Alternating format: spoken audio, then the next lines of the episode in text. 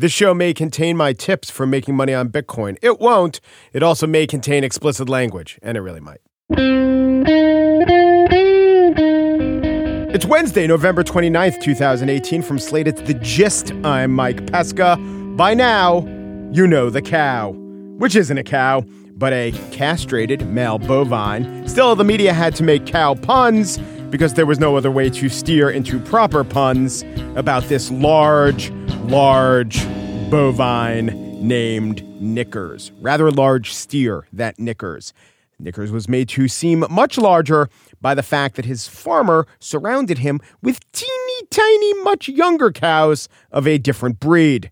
Everyone saw that picture and said, Oh my God, look at the size of that cow. What they should have said was, Oh my God, look at the smallish size of all those other cows. Knickers is six foot four, described as almost the size of Michael Jordan. I get the bull to bull comparison, but then Knickers' weight, 3,000 pounds, is literally the combined weights of Jordan Pippen, Luke Longley, Bill Wennington, Dennis Rodman, and like eight or nine Steve Kerrs. This is something that to me is very odd and very illustrative about human cognition when it comes to stories of cows that we should be eating but aren't. Cows, or as I call them, pre food, exist mostly for human consumption. And still, we talk about them when we actually look at them every once in a while as animals or things with souls or at least beautiful eyes. We look at them a little bit differently and talk about them little a little bit differently. We say stupid things like this. A cow named Knickers may be the largest steer in Australia. No, if it's a steer, it can't be a cow. Steer, male bovine, cow, female bovine. The utterly enormous Holstein Friesian stands 6 feet 4 inches tall and weighs 1.4 tons. Holy cow! Again, utterly. You tried for the pun. Steers don't have udders. This wasn't exactly what I'm getting at, though, with how stupid we are when we think about cows every once in a while as something other than food. In this case, it was the size of the cow that made him stand out.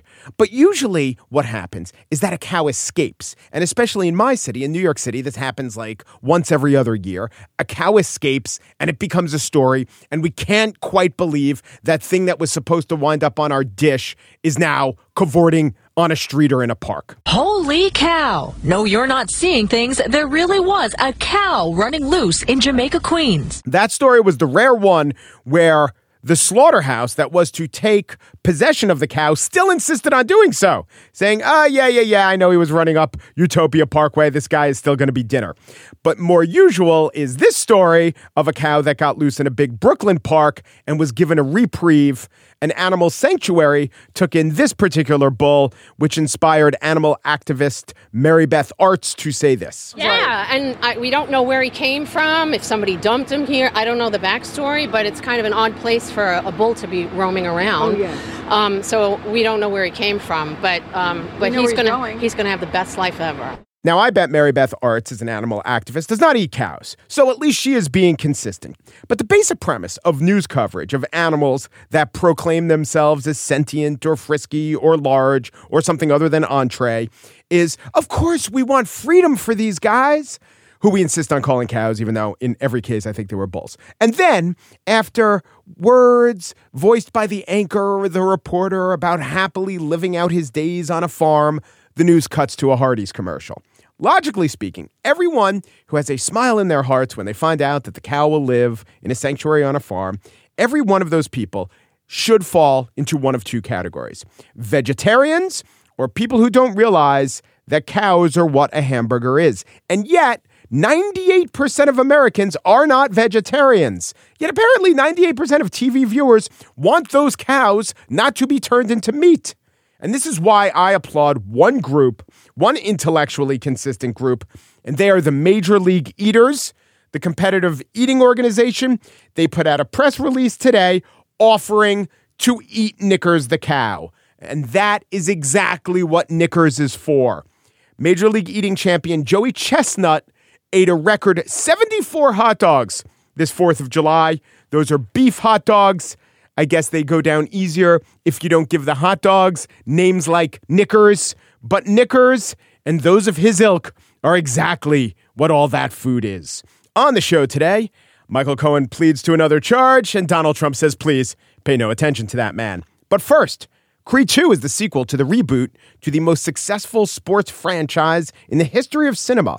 As with Rocky 4, Creed 2 sees a member of the Creed family fighting a giant Russian named Drago. Will the crushing blows of the father rain on to the sons? Well, yes, of course they will. You've probably seen the trailer. Creed 2 director Steven Caple Jr., who is himself a sequel when you think about it, is up next.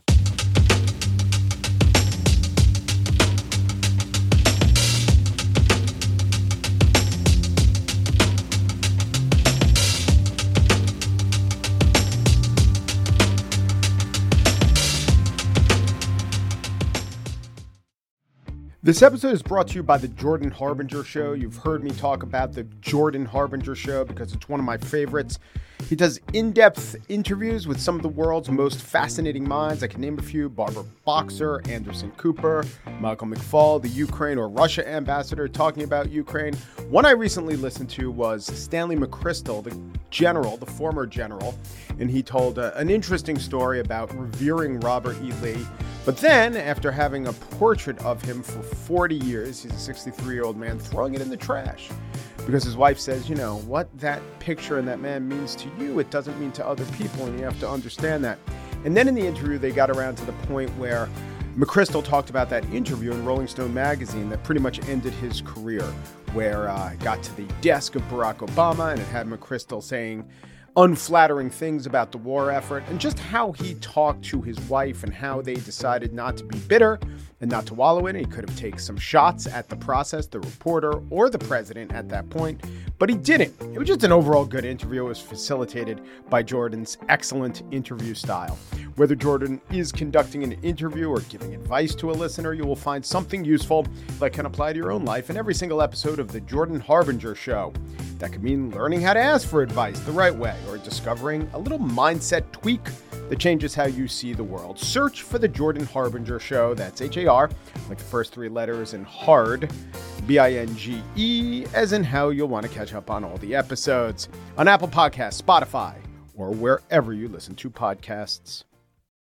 Creed 2 is the sequel to, of course, Creed 1, the reimagining of perhaps the most iconic American sports film franchise. And maybe I'm damning Rocky with faint praise because it goes so far beyond that.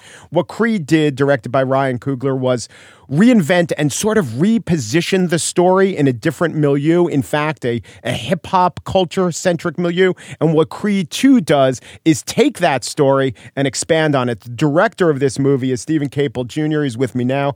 Steven, congratulations. This was hey. a fun, exciting movie. Hey, thank you, man. Appreciate it, man. I'm excited to be here and talk about it. So, this is if you direct a comic book movie, you have to admit to being a comic book fan. But uh, describe your Rocky fandom and who's your favorite Rocky villain? Oh, that's beautiful. I love the question right off the back. Uh, one, it feels like this also is a comic book at times, the mm-hmm. Rocky franchise, because it's gone for so long, man. Um, but favorite Rocky movie is Rocky One. Favorite villain is uh definitely the new villain, man, Victor Drago. What? Victor Drago, the son, the son of Ivan Drago, who whatever yes. he hits, he destroys. Dolph Lundgren, who of course played Ivan Drago in Rocky Four and is back. He, from what I understand, is this brilliant guy with advanced degrees in mm-hmm. science. Mm-hmm. Was he happy to play this cartoonish villain again? Um, he he was definitely concerned, and when he got the script and when he saw what the character was, that's when he really got excited. Because um, he, he felt like this is his moment. He felt like I, I can finally do a role that's dramatic. I can finally do a role that has somewhat of a layer. Like I don't have to walk around like a cardboard, you know, box just yelling and, and, and telling people I'm going to break them. Um, there's a reason behind me wanting to break people, and he really opened up in this film. I think um, he really gave me his all you know, try and get there. And now learning Russian, and he had way more lines than the first one. Huh. Um, so yeah, he's like he was really stoked about having this opportunity, and that excited me because I felt like I also had opportunity too. You know, it's like I can use these guys, the Dragos, because Creed has been established, Rocky's been established.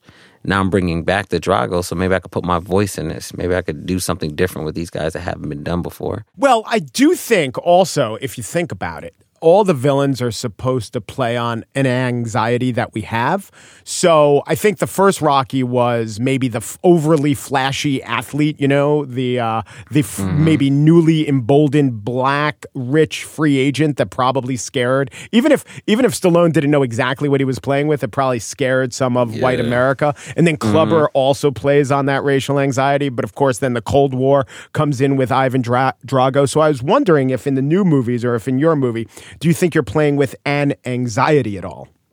Uh, I mean, in a way, yes. Um, obviously, it deals with more so the history and, and the ghost, you know, the ghostly past more than um these these guys themselves. We definitely didn't make any sort of statement against, you know, Russia, you know, and the white that that that was like one of the things that I was afraid of tapping into because I didn't want to. Yeah. Um, I feel like there's a movie about humans and and, and, and redemption and, and history, like I was saying. Because if people if people forget, Ivan Drago killed Apollo, who is Apollo Creed, Adonis yeah. Creed's father, and so that is that is set there in the old Rocky universe, and now it's re- resurrected and explored in this new movie. Yeah, yeah, in a, in a slightly different way. But yes, I think we definitely wanted to to bring that back. Uh, Sly had the idea after Creed one um, that he wanted to bring back the Dragos, and then I was brought in and helped with some of the development, you know, and how we got there. Yeah. So the guy who plays Drago, I here's the thing.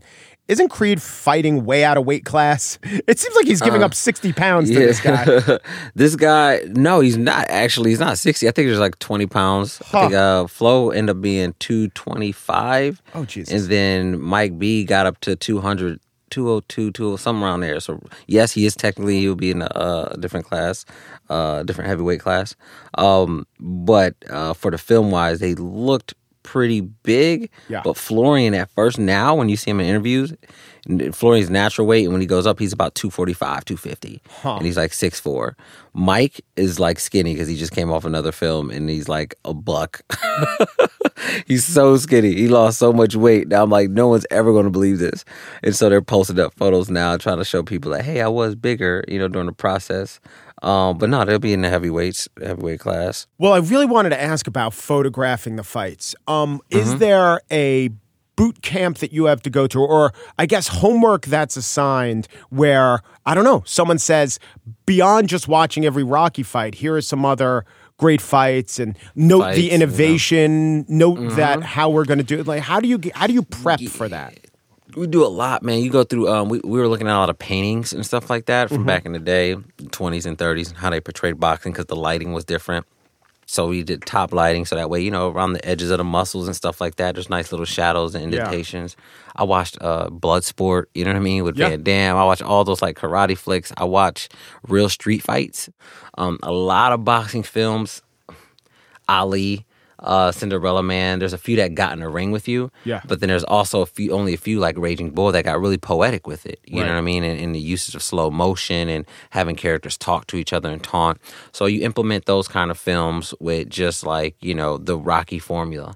You know, and then you again find those moments where you could do something different. Like if you're doing a POV shot, you know, which is a you know perspective shot, a point of view shot uh, from one of the characters. Um, you know, finding ways to move the camera when the camera shakes or something like that. You just find those moments, um, which is huge. So there is one shot actually it's it's um I think you cut to it two times maybe three times and it is uh your antagonist Drago the the young Drago wailing away at our hero but it is from the perspective of our hero it's Oh, clear yeah. to me so all you see he's centered on the frame he's throwing haymakers and my question is I I suppose there are a couple of ways to do that. And I know there's a rigging where you can actually attach a camera to the actor, but it mm-hmm. also does seem like he's throwing punches that if you track the trajectory, they should be hitting the camera. So how does Yeah. tell me about that specific shot? I was fascinated. Michael Heathcote, our camera operator, got hurt, man. Wow. hurt. May he rest in peace. no, uh, no, he, um, yeah, he took a lot of, he took a lot of hits. I'm so sorry. I shouldn't be laughing at this. I love him. He's my brother. Uh, but I just remember his face when we're like, we're about to do the POV shots again. He's like, oh shoot. um, now he's great with it, man. He was in the ring. Uh, we did not attach it to his hands. I wanted, I wanted, I wanted him to be able to pull his hands back, um, Drago. Yeah. And I want you to be able to see it coming. So like if we were attached to his hands, you would only get so much of his fist. And um, there's moments where the, the where he would throw a jab and it'll go directly into lens and we'll go to black and come out really quick. So there's even moments where we cut the black in that thing. Um, but ultimately, he was following the punches and and and he memorized the entire choreography for each round, especially when we're trying to do tricky camera angles. And so he knew when the punches were coming, but he caught he caught a few, man. He Yeah. caught a few, um, especially the jabs, um, which we stopped doing around the third time we tried it. the jabs is hard to control. Like it's, it's hard to like measure out how close you are to the lens, whereas the hooks, you're kind of just swaying with them. Um, so yeah, it was a learning experience.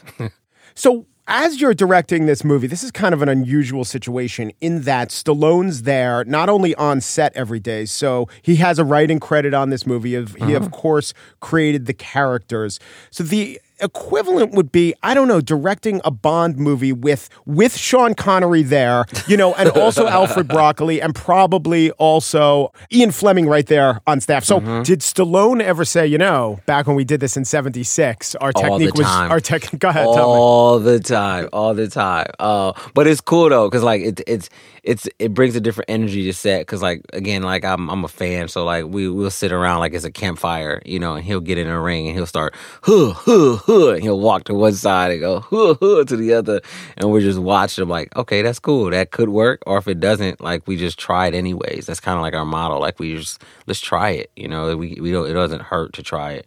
But he, he definitely knows how to tell a story with a fight. Well, I mean, Rocky One, which I don't know if people realize, ends technically with Rocky losing a split decision, is Mm-hmm. incredible. The fact that, I guess, the fact that that was the climax, and it, even though he lost the fight, it seemed climactic won. because of the emotion. Exactly. That's Mm-hmm. that. That's a testimony to storytelling. Exactly, and that's the same scenario with Creed One, right? He definitely loses on decision, and you felt like it was a victory. Um, same same formula, man. Sly knows what works. Do you think? Do you get the sense that your guy, your your hero, Michael B. Jordan, the actor, is on his way to becoming? I mean, I don't know, Paul Newman esque, like like more than big. Like he's big now, but the kind of a list will never be able to get him, uh, you know, superstar that we rarely see or comes around once in a generation.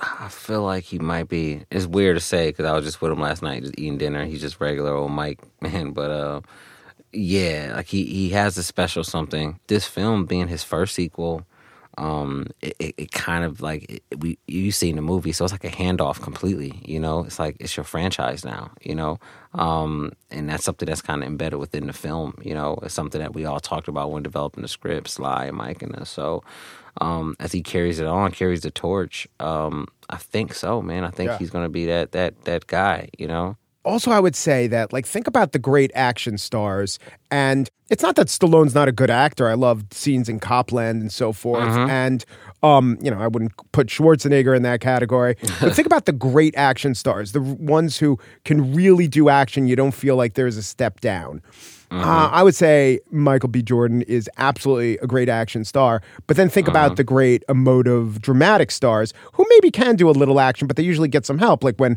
Robert Downey's Iron Man, um, he's mostly in a suit and not, you know, jumping around. Like it's really, really rare. Would Will Smith be in that category? That's the one I'm thinking of. Like, sorry to make, uh, sorry to do the thing with the NBA draft where the black guys only get compared to the black guys, but No. seriously, that is the only one I'm thinking of. But yeah, Will Smith. Um, obviously the Denzels. Yeah. Um, there's some people who like. I feel like Jamie's an amazing actor. I'm not sure if he fully pulled off an action movie yet. You know. Yeah. Um, Collateral kind of, but it was more dramatic. I really love Collateral.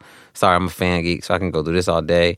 Christian Bale. Christian Yeah. Bale, I think, is a talented actor. Um, And he and and, and like Mr. Batman. Jordan, he could uh, starve himself down. Yeah. Yeah, he can starve himself down. He can gain weight. I'm interested in seeing him gain weight. Um, but I'm just thinking about actors who who bounce back and forth, and I think he's yeah, I think he's one of the, one of the few. Yeah.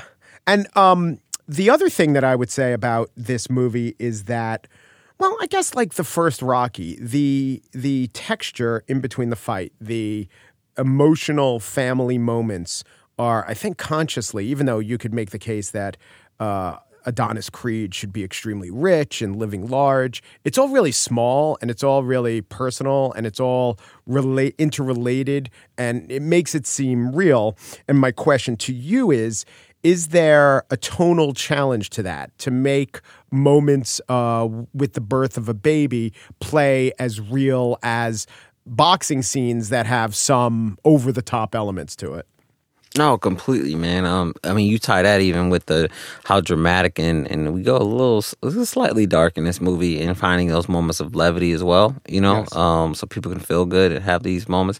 But yeah, everyone's kind of uh vulnerable in this film, which it brings it to the certain kind of groundedness. You know what I mean? It's not like it's just he's a superstar and that's it, and we kind of roll with it, and it's just a fight after fight. We definitely had like a cheese meter on set, which we called it, um, where Dolph and I and Mike and us, we would always check in with this meter. You know, like was it too cheesy or was it too not? You know, and that's legit what we called it. Uh, Tessa, we never had that scenario. Tessa's on point every single time. She's Yeah. what she's cool. She got the character. But when you're dealing with someone like Adonis who has these scenes where he's yelling or you know what I mean, I'm getting very aggressive or calling someone out. You want to make sure he doesn't turn into Killmonger, as he would say. You know, he's trying to find a balance of being Adonis Creed. And the same with Dolph um, and Florian. You know, it's like we are the bad guys. We get it. Um, we're Russian. We get it. But how do we not step into the moment like, all right, that's a cliche, super harsh stereotype, or you know, there is no groundedness to him. There is no, um, you know, genuine person. Um, so there's definitely scenes and moments that are on the editing floor that just didn't fit. You know. So tell me about um, the use of the iconic Rocky theme. Not going to fly now, but the Yep. chimes. Bill Conti. Bill right. Conti one. So you can't overuse that. In fact, I would guess that the rule is you can only use it once and at a big moment. Did you feel like you had to One save that? For, yeah, right. One time. That's it. That's all you now.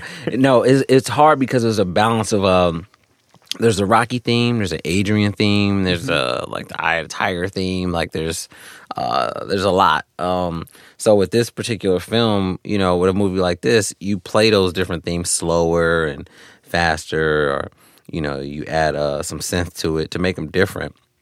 But when you go to the full on, that's what we call it, the full on Bill Conti with the live instruments, the orchestra, you have to save that moment. Um, and obviously, like that's one thing that they talk about early on.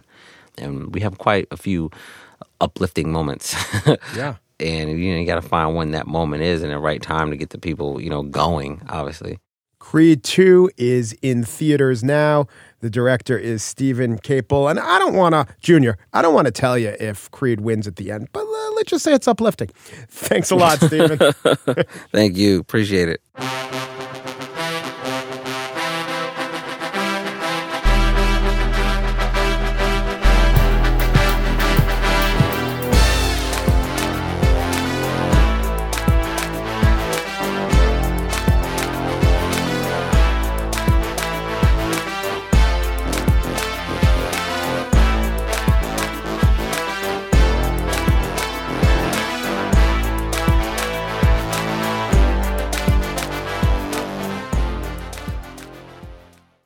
And now the spiel. Michael Cohen once more talking to prosecutors, and the revelation is quite damning, it would seem, to Donald Trump. This time, the former fixer, who's currently described as a weak person by the president, wasn't talking about campaign finance violations for paying off porn actresses. He was making disclosure about Trump's Russia denials, namely that he, Michael Cohen, gave the false impression that the Trump organization's hoped for Moscow project ended quote, I'm quoting from the indictment, quoted before the Iowa caucuses and the very first primary. In fact, it turns out, Cohen testified, that Trump Inc. was still very much in the Moscow real estate game during the campaign. The Russians were still talking to Cohen about Trump's business, and Cohen was talking to Trump about Russian business after Trump had actually wrapped up the nomination. In fact, it was right about the time that Trump tweeted this out. For the record, I have zero investments in Russia. Not for lack of trying. So, speaking before he flew off to the G20 summit in Argentina, Trump had this to say about Cohen, and I'm going to break into his comments to offer some insights and clarifications. He put out a statement talking about a project which was essentially, I guess, more or less of an option that we were looking at in Moscow. Everybody. Remember, Trump's fans like him because of his straight talk and that he tells it like it is. And yet, when it comes to Moscow dealings, essentially, I guess, more or less an option. Those are four qualifiers. When Trump wades in to define truth in the absence of an alternative narrative, as led by Robert Mueller, we get that 2016 straight declarative statement that I read to you. For the record, I have zero, which is in all caps, investments in Russia. Now, that is clear. But once these actual facts come out, he is quite unclear.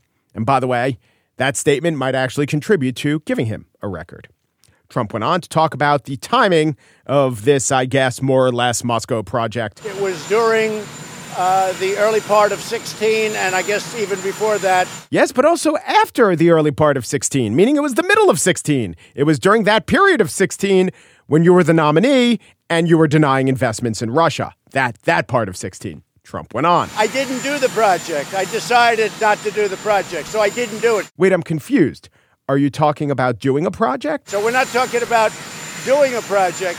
We're talking about not doing a project. Wait, now we're talking about what Michael Cohen's doing? I thought you were talking about what you were not doing. Sorry, sorry. I interrupted you, Mr. President. Uh, you'll have to put it into legal terms. And really, who's better at translating things into precise terms than our president? And he's a weak person. And by being weak, unlike other people that you watch. Okay, here I'd like to tell you that I think he means Paul Manafort and Jerome Corsi. Those are the others who aren't singing to Mueller, who are strong, and who I believe right here with those words, Trump is implicitly offering a pardon to. He's saying he'll do the pardon. The pardon will be done. It's not a thing that won't be done in terms of pardons. So he's lying about a project that everybody knew about. I mean, we were very open with it. We were so he's lying by saying that you were working on a project that you're now saying that everyone knows you were working on and that you were open with. So wait, how is that lying?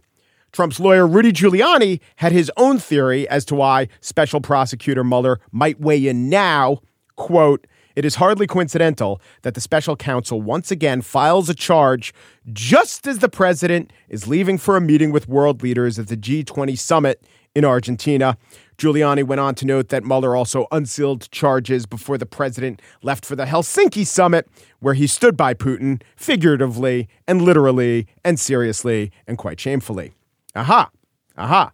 But realize Mueller has filed charges against 33 individuals, and Trump has taken nine overseas trips. So it's going to be pretty hard not to find some overlap. What I did was I looked at the record and I found a much stronger coalition. It's not with Mueller charges or Mueller indictments and Trump overseas trips. It is with Mueller charges and Trump golf outings. On October 27th, 2017, Mueller filed charges against Paul Manafort and Rick Gates. The next day, October 28th, 2017, Trump golfed at the Trump National Course in Potomac Falls, Virginia. Also in 2017, November 24th, Trump golfs with Tiger Woods. November 25th, Trump golfs with Jack Nicklaus. November 30th, Mueller charges Michael Flynn with making false statements. Now to 2018, February 16th of this year, Mueller charged lawyer Alex van der Zwaan with making false statements. Mueller also charged 13 Russian nationals with election interference. And then on February 19th, Trump golfed at his course in West Palm Beach. So here's the thing when there are a raft of indictments, when there is a drip, drip, drip of charges from the prosecutor, when there are so many dirty people constituting that drip, drip, drip, and when your client, Mr. Giuliani, has an abiding dedication to his golf game, the putt, putt, putt of golf versus the drip, drip, drip of indictments, there's going to be some correlation. I actually do not put too much stock into it.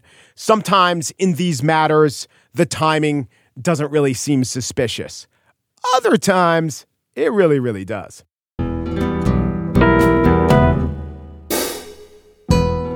And that's it for today's show. We now present to you, in verbatim form, a text interaction among the members of the GIST staff. Today, 9:51 a.m., PRBNMA. Hey, I've got some neck pain and am looking to visit my masseuse at 1 today. I'll be working from home this morning and coming in at 2:30, 2:45, as long as that's okay with you both. Sure. Here now, Daniel Schroeder. Of course. Thumbs up. Be aware, this will be mentioned in the credits. Oh, I hope so. It's from Poor Form Jumping Jacks, if that helps the writing. In my defense, they were power jumping jacks. Look them up. Ask your masseuse if frantically digging a larger hole in this matter is good for your neck. aka no mouth emoji. LOLOL, this will be fun. TJ Raphael is senior producer of Slate Podcasts. She put in a full day despite Rolfing to combat a nasty injury incurred during a spirited session of Tournament Red Rover. The music you heard after our interview today was made by Ronald Jenkins. The gist we're looking forward to seeing our chiropodist to counteract the turf toe we got during the World Series of Duck Duck Goose. Umperu Deperu Duperu, and thanks for listening.